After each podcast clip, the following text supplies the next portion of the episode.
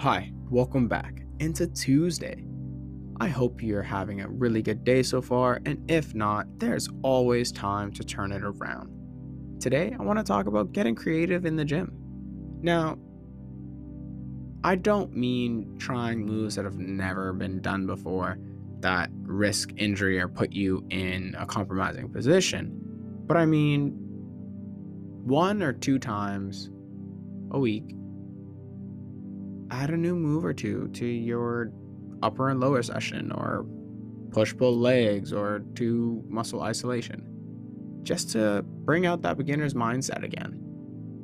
Because as you know, when you first start out and you have this fresh mind willing to learn, the beginner mindset is what people call it, you have a ton of motivation and a lot of energy. And I find that sometimes that starts to disappear for people who don't understand how to be creative in the gym or how to switch up their routines and they just keep buying plans made by their favorite influencer or various influencers to see what works for them.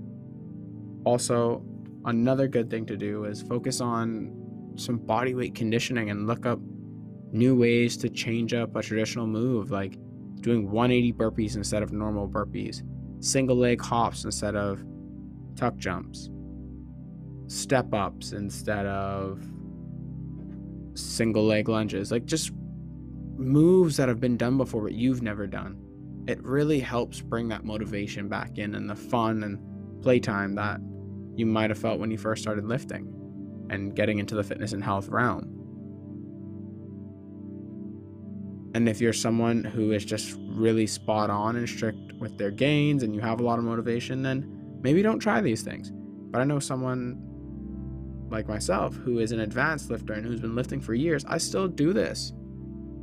Sometimes every week or every other week. I find it fun and I find adding a new challenge to it doesn't have to be about weight, it has to be about just a new movement, learning the mechanics, the form. Just changes the game. But with that being said, I want to say remember to be careful. Remember not to put yourself in compromising positions. And if it's something that you've never seen someone do before and you're inventing it for yourself, use two pounds or five pounds, something really light or relatively light for yourself.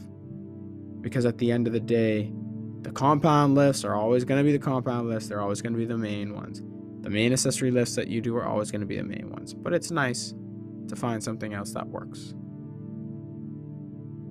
Anyway, that's all for today. Happy Tuesday yet again, and as always, fend for your health because it's the only thing we really got.